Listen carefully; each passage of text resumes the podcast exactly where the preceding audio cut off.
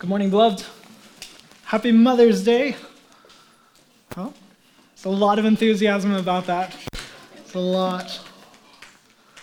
I do pray that you have a wonderful day, um, a day full of love and laughter, and just um, have a good time. But it's so good to be together to worship God together. Um, so this morning, as we start off, speaking of just kind of awkward, unenthusiastic intros, um, you know, sometimes when you're trying to tell a story, like the best way to, to get your audience in, like I recently heard there's a movie out that lasts three hours, and all I could think was like, how can you stay in tune with something for that long? like they need required intermissions or something. But most stories, the way that they kind of get you into the story is they have to somehow appeal to your emotions very quickly. And so this is pretty typical in storytelling that if you cannot connect with the audience and draw them in with some kind of emotional tie, whether that's with something joyful, sorrowful, or whatever, then, then you've lost them. Like you don't really stand a chance of kind of getting them to come along with you on the journey you're trying to take. And so you have stories um, where they'll, they'll use this kind of appeal to your emotions quickly, and, and that happens really, really effectively when you see someone and your heart is just torn because you've seen them betrayed. When you see someone betrayed or abused, that really kind of draws us in. Like you should have a sense of compassion or sympathy, empathy, things like that. But it is especially effective when someone is betrayed or abused by someone that they love and should receive love and care from, but instead they're abused. When loyalty should come their way, but instead there's betrayal. There's a breaking of trust and there's abuse that takes place. This is the classic stories like Cinderella, where Cinderella's father passes away, and now stepmom turns the tables. And suddenly Cinderella is like a slave, and her sisters are to be treated like royalty. And so there's all this abuse that comes when stepmom should have stepped in even more at the loss of the father, but instead she abuses her. Or Simba. Like, how do you not cry when you watch Simba as his father dies and Simba, and the lion, you know, and, and his Uncle Scar? Uncle Scar should be the one who's saying, like, I've got you, but instead Uncle Scar takes advantage and sends him out, exiles him from the kingdom. And, you know, Harry Potter living in that cupboard under the stairs. And the Dursleys, like your last remaining relatives, but instead of loving him and caring for him, they abuse him. We all know the pain and the fear of being betrayed by those that we love and are loved by. The notebook. Guys, look, I have no false expectation that you stayed awake for it, but after the ninth time that she made you watch it, you get the gist of it, right?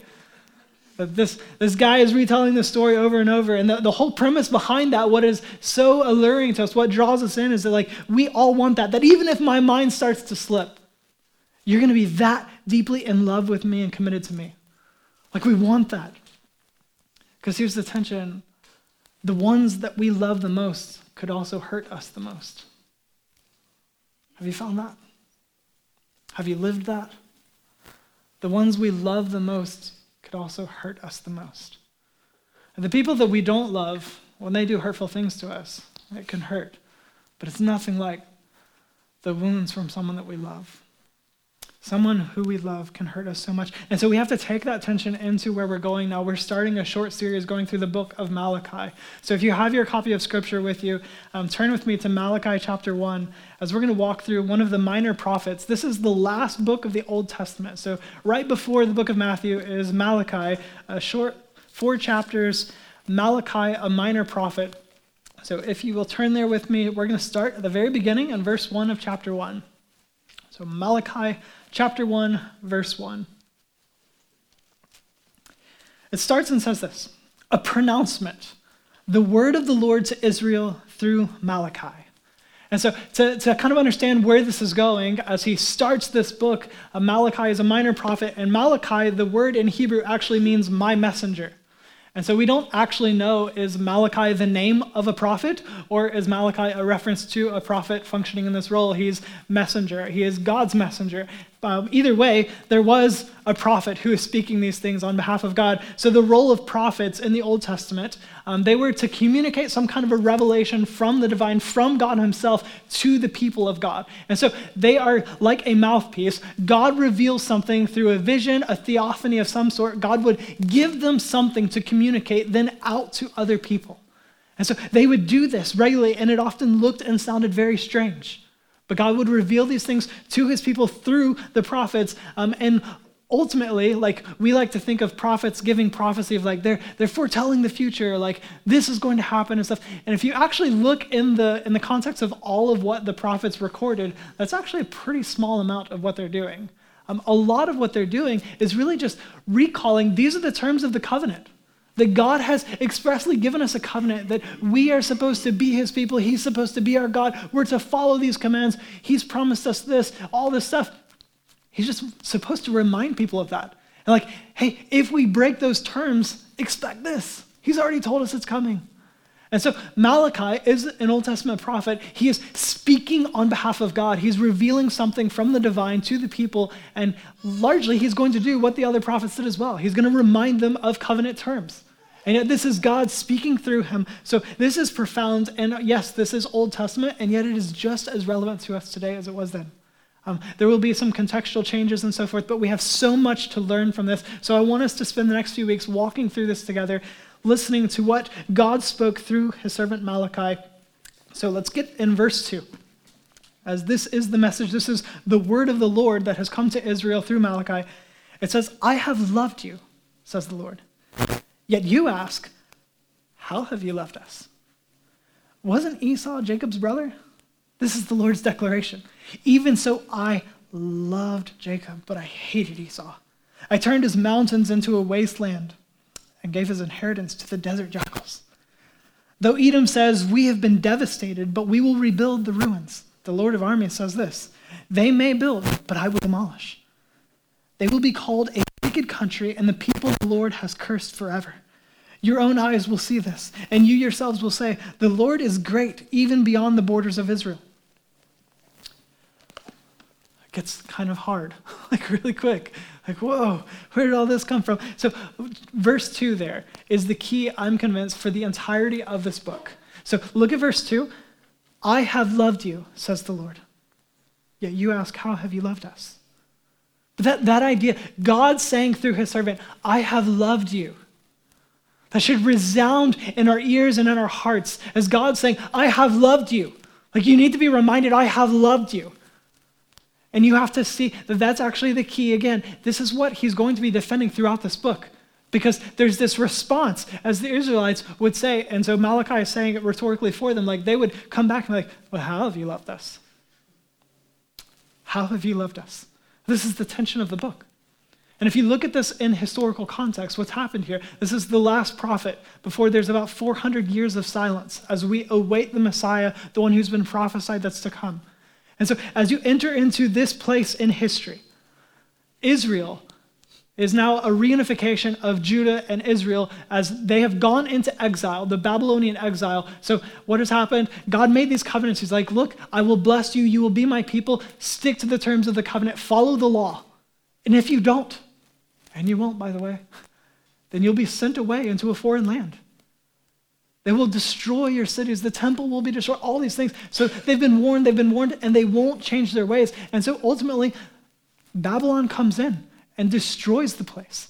They wreck shop. They take the best and the brightest away, send them off. And so that has happened. They've gone into exile. And then, do you know the story of Nehemiah Ezra, some of these guys. And so they, after a long period of time, they get to come back and they start to rebuild the wall, they rebuild the temple. And so here we find with Malachi, this is probably about 100 years into the time when Israel that had been exiled is coming back.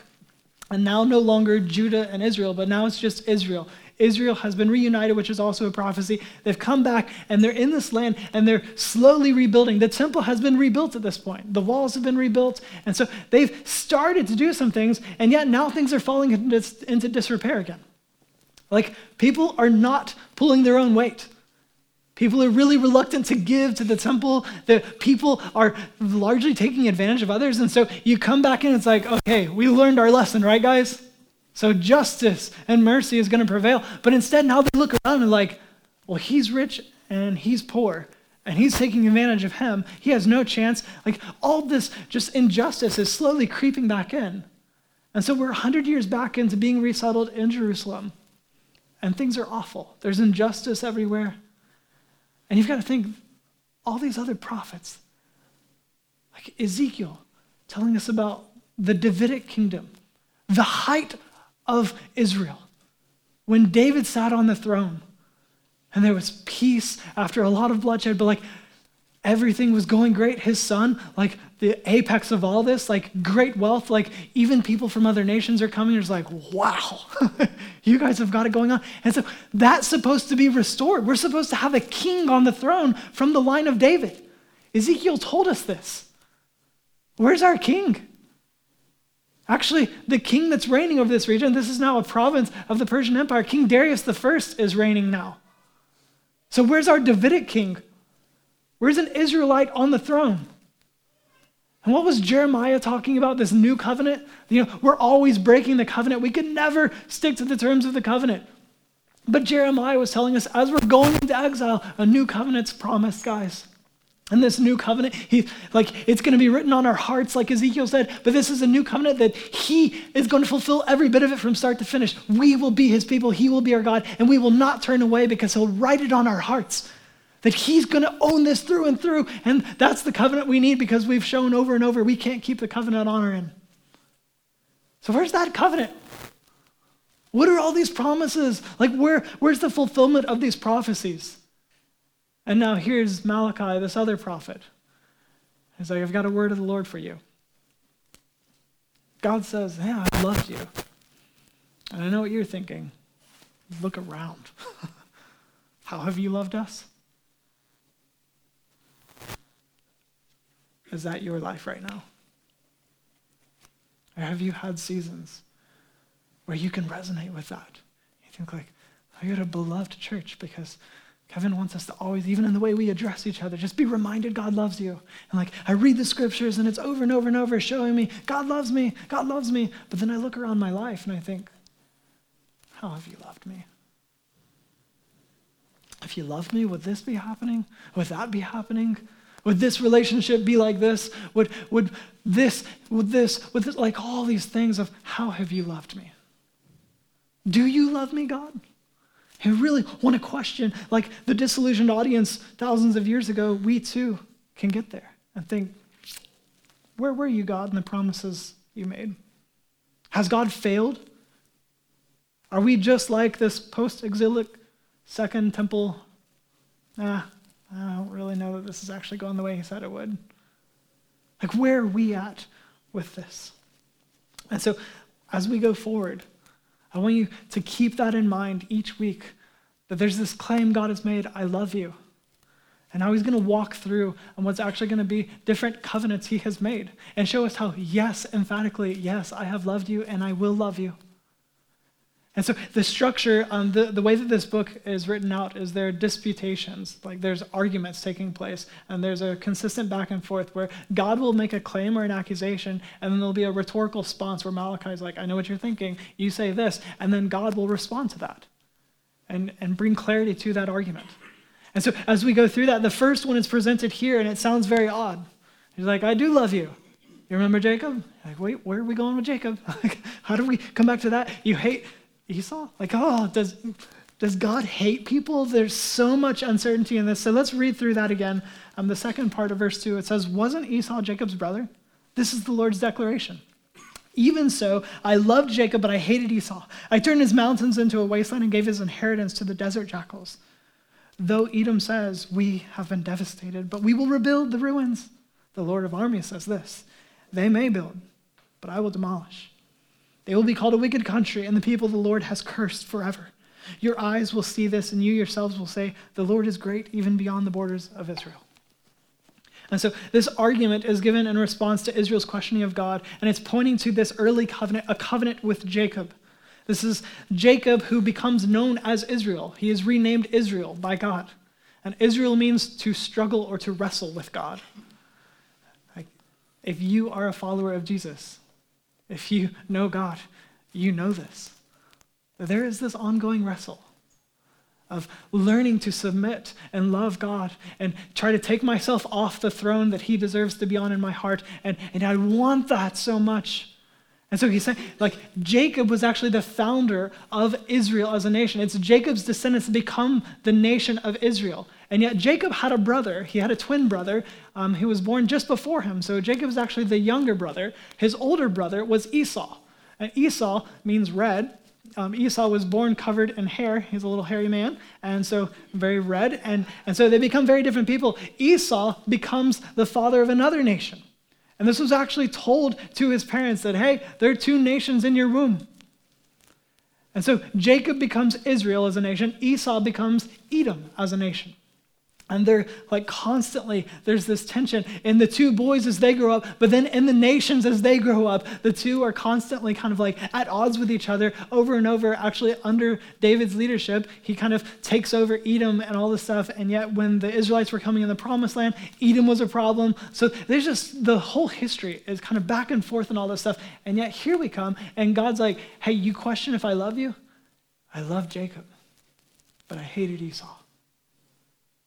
Have you watched this play out? You see how you're back here in Jerusalem wanting to rebuild, wanting things to be back to the glory days, so to speak? You know they want the same thing, right? And they may say they're going to. But just like I said through Obadiah and some of his other contemporaries, I'm going to destroy it. So watch. Watch as I destroy it. Because I love you. But I hated him. And so we still have that weird tension like, God hated him? Like, what did he do to be hated? What did this big brother do? Um, and so, if you go back in Genesis, you see that his story is actually one of selfishness and disdain for the promises of the Lord. It's the covenant of God seems to be despised as you see the actions and decisions of Esau. And so, Edom, the nation from Esau, is cursed. It falls out of the covenant relationship with God. And so, as we look at this, verse 4 says, Though Edom says, We have been devastated, but we will rebuild the ruins, the Lord of armies says this They may build, but I will demolish. They will be called a wicked country, and the people the Lord has cursed forever. So, again, Israel just returned with the same plan and desire to rebuild. Edom would be unsuccessful, whereas Israel could already see the temple has been reconstructed, guys. Do you not see the progress here? And so maybe you need to do that in your own life. It's so easy to compare ourselves to others.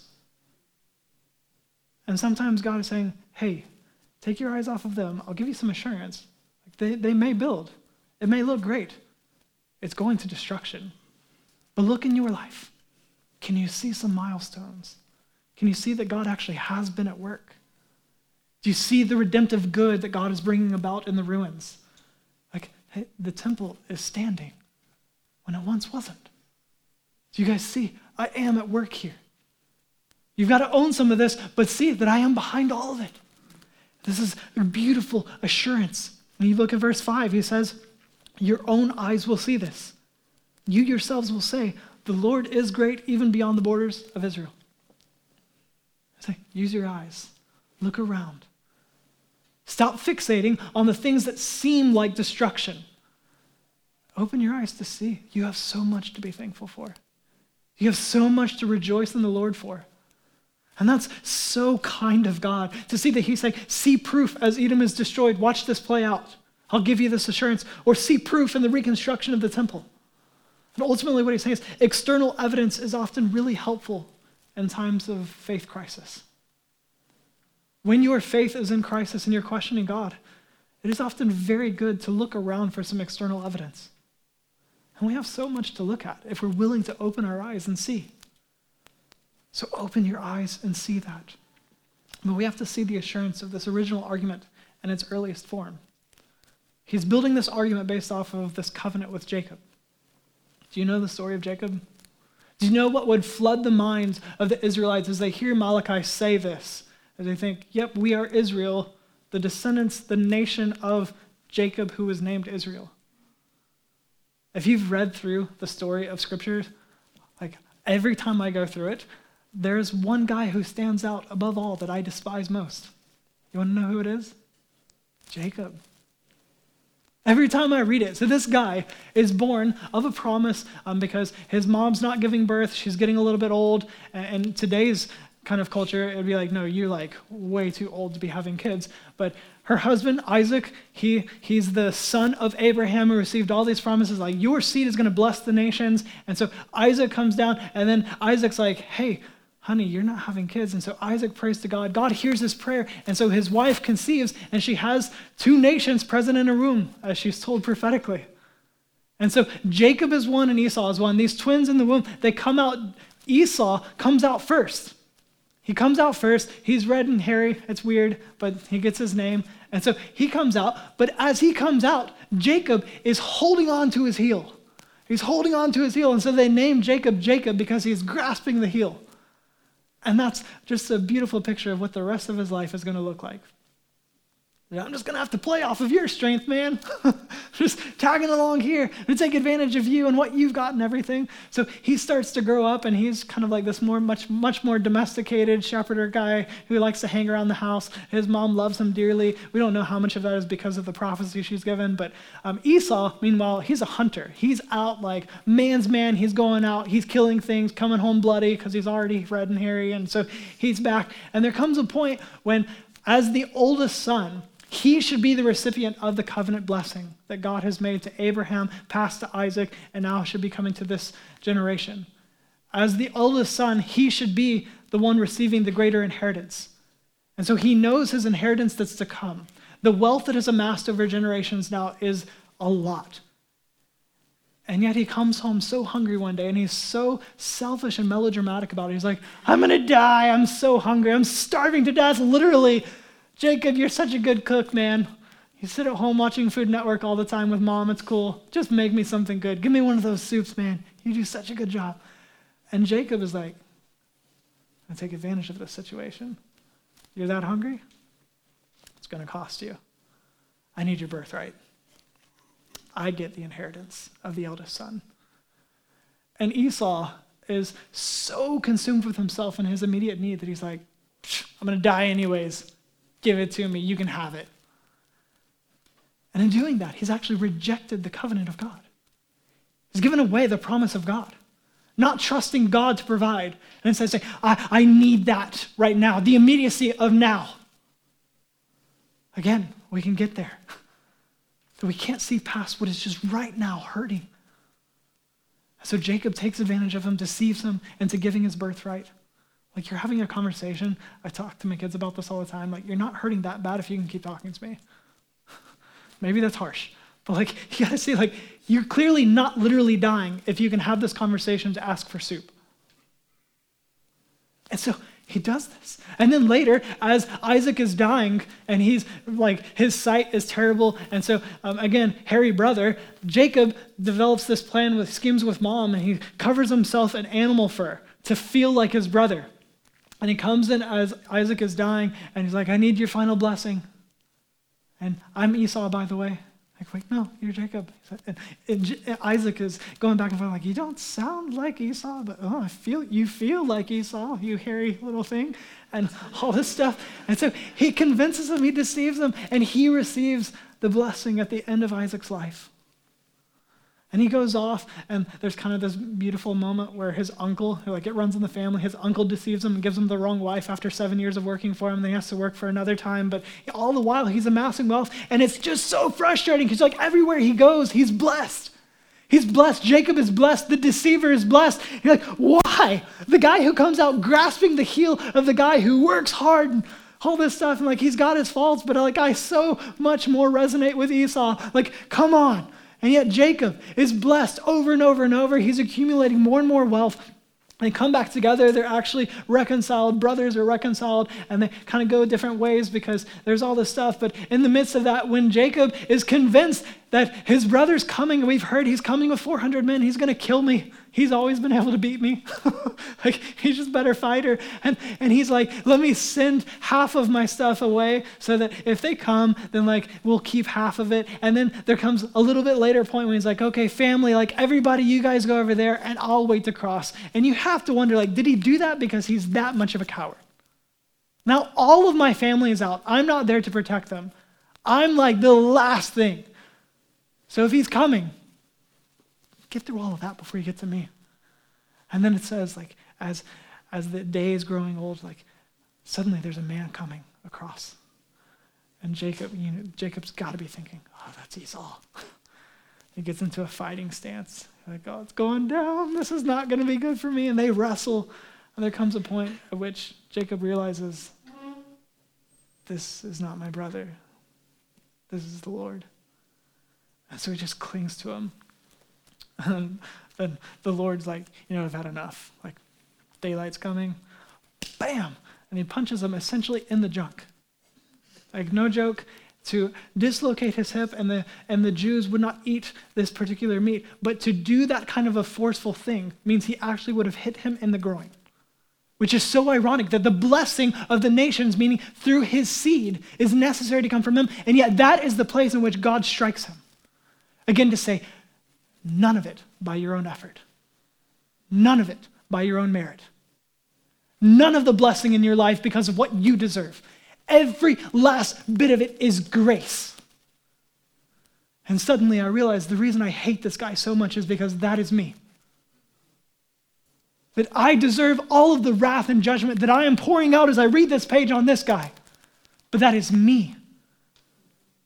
And God comes to me in grace and says, You don't deserve this at all. I love you, and I will bless you. You will be mine. You are my beloved. And so when Israel is hearing Malachi say, The Lord says, I have loved you, and you say, How have you loved us? And the Lord says, Jacob, you remember that? You remember how you became my people? Entirely by grace. You could never earn your way into this. You don't deserve this. But I love you in grace. I love you, and you are mine. Do you see the way it's playing out for others that are not mine? Do you see the way I am blessing you? I've done so much for you. You are mine. This is the gospel. This is Jesus, God the Son, coming for us, living a sinless life to die a sinner's death in our place, nailed to a cross, so that we would not have to face the wrath of God. And He says, Turn from your sin, admit you are a sinner, and you must turn from that. But believe He has paid the price. There is forgiveness from God because God Himself has absorbed the very wrath of God. So His justice is met, but His mercy endures. His love is extended to us. There's forgiveness and everlasting life. So put your faith in Him and say, I'm like Jacob. I don't belong to be here. I don't earn to be here. And yet you say, I belong. I am here. I am yours because you love me in grace. You have shown me that on a cross, the most glorious way possible. In your own death, you love me. Who am I to ask, How have you loved me? I know you love me. I know I am yours. You have called me your own. So trust him. Believe. He lived, he died, and he rose again. And that was to show you he loves you, to make you his own. And so each week, I will conclude with this. It's a short book, um, but you have to see how all the arguments ultimately culminate in one huge crescendo of a response. As you're looking around at life, like, how does this make sense? You say you love me. I, I like, I'm experiencing this and all this stuff. And so, okay, I get it. Like, I was called here by grace. I didn't. I never deserved to be yours. I am yours. And I still live with the tension of like all this injustice around, all the hurt, the pain, the way that I'm trying to honor you, and yet it doesn't seem to be going well for me all the, the tensions of life and following Jesus. And Jesus promised, in this world, you will have trouble. It hated me, it will hate you too. So, as you encounter all of that, here, as we go to the conclusion in chapter 3, starting in verse 13, your words against me are harsh, says the Lord, as they're consistently questioning him. Yet you ask, What have we spoken against you? You have said, It is useless to serve God. What have we gained by keeping his requirements and walking mournfully before the Lord of armies? So now we consider the arrogant to be fortunate. Not only do those who commit wickedness prosper, they even test God and escape. Do you hear that? Do you feel that? Like, I'm trying to live for the Lord, and I look at how my life is going, and I see those who are just in blatant rebellion against God, and their life seems to be going so much better. And God's saying, I hear that. I get that. So look at verse 16. At that time, those who feared the Lord spoke to one another. The Lord took notice and listened. So a book of remembrance was written before him for those who feared the Lord and had high regard for his name. They will be mine, says the Lord of armies, my own possession on the day I am preparing. I will have compassion on them as a man has compassion on his son who serves him. So you will again see the difference between the righteous and the wicked, between the one who serves God and the one who does not serve him. For look, the day is coming, burning like a furnace, when all the arrogant and everyone who commits wickedness will become stubble. The coming day will consume them, says the Lord of armies. Not leaving them root or branches. But for you who fear my name, the Sun of Righteousness will rise with healing in its wings, and you will go out and playfully jump like calves from the stall. You will trample the wicked, for they will be, un- will be ashes under the soles of your feet on the day I'm preparing, says the Lord of armies. Who is God now? Consistently referenced as the Lord of armies, the one who fights for us. And he says, You are mine. And a day is coming when I will make all of this right. The injustice you see now will be made right. The pain that you endure now for the sake of my name, oh, will be turned into great bliss, eternal delight. You will be repaid. Every one of us will be repaid. That means for our wickedness or for our righteousness. And we must know we have no righteousness of our own. So, will you receive the Lord's righteousness? And on that day, to know that our wickedness has been paid for, it's been atoned for. And now, as we live a life of this calling to holiness, that we are to walk in the ways of the Lord as His own people, there's ongoing forgiveness for us, but there's a real call to holiness. You're now to live and do these good works for the glory of God a holy nation, a royal priesthood, to proclaim His glory, to proclaim God's glory, not our own. And yet there are so many that still live for their own glory. And He is saying, Look, the day is coming when the Lord will come back. Jesus is coming back, and He's coming back with a sword coming out of His mouth. Fire in his eyes. He will speak, and it will sound like thousands of waterfalls falling around us and he has some kind of weird tattoo thing like King of Kings and Lord of Lords along his thigh. And he comes on this horse, and he will absolutely decimate his enemies. Are you ready for that day? And Christian, we look forward to that day and we say with the Spirit, Come, Lord Jesus. Come. He loves us and He's coming back for us. And so we can get through all of today with all of its insanity, looking at that day He's going to make it all right. God honors his covenants. The answer is yes. He really loves us. Will you pray with me? God, thank you that you love us this much. That you would make a covenant with us, like Jeremiah foretold, and, and the Israelites with Malachi were wondering where it was. God, we thank you that we can look back to that and see Jesus instituting that covenant. A covenant where you would pay the whole cost. That you would ensure that we do not fall from that. We do not fail in that because it is entirely by your power. I thank you that we are yours, that you want us, that you desire us. is amazing. So we love you. We desire you, God. Would you come more and more, Spirit, come. Be with us now we worship you. We give you the glory, and we look forward to the day that you come back, Jesus. That every person will see you visibly return, and there will be judgment. We thank you. We don't have to fear that day, but instead we long for it because you are gracious. You have called us Israel, that we can wrestle with you, that you prevail, and you call us our own, call us your own, and you bless us. Thank you, God. I love you and praise you in Jesus' name.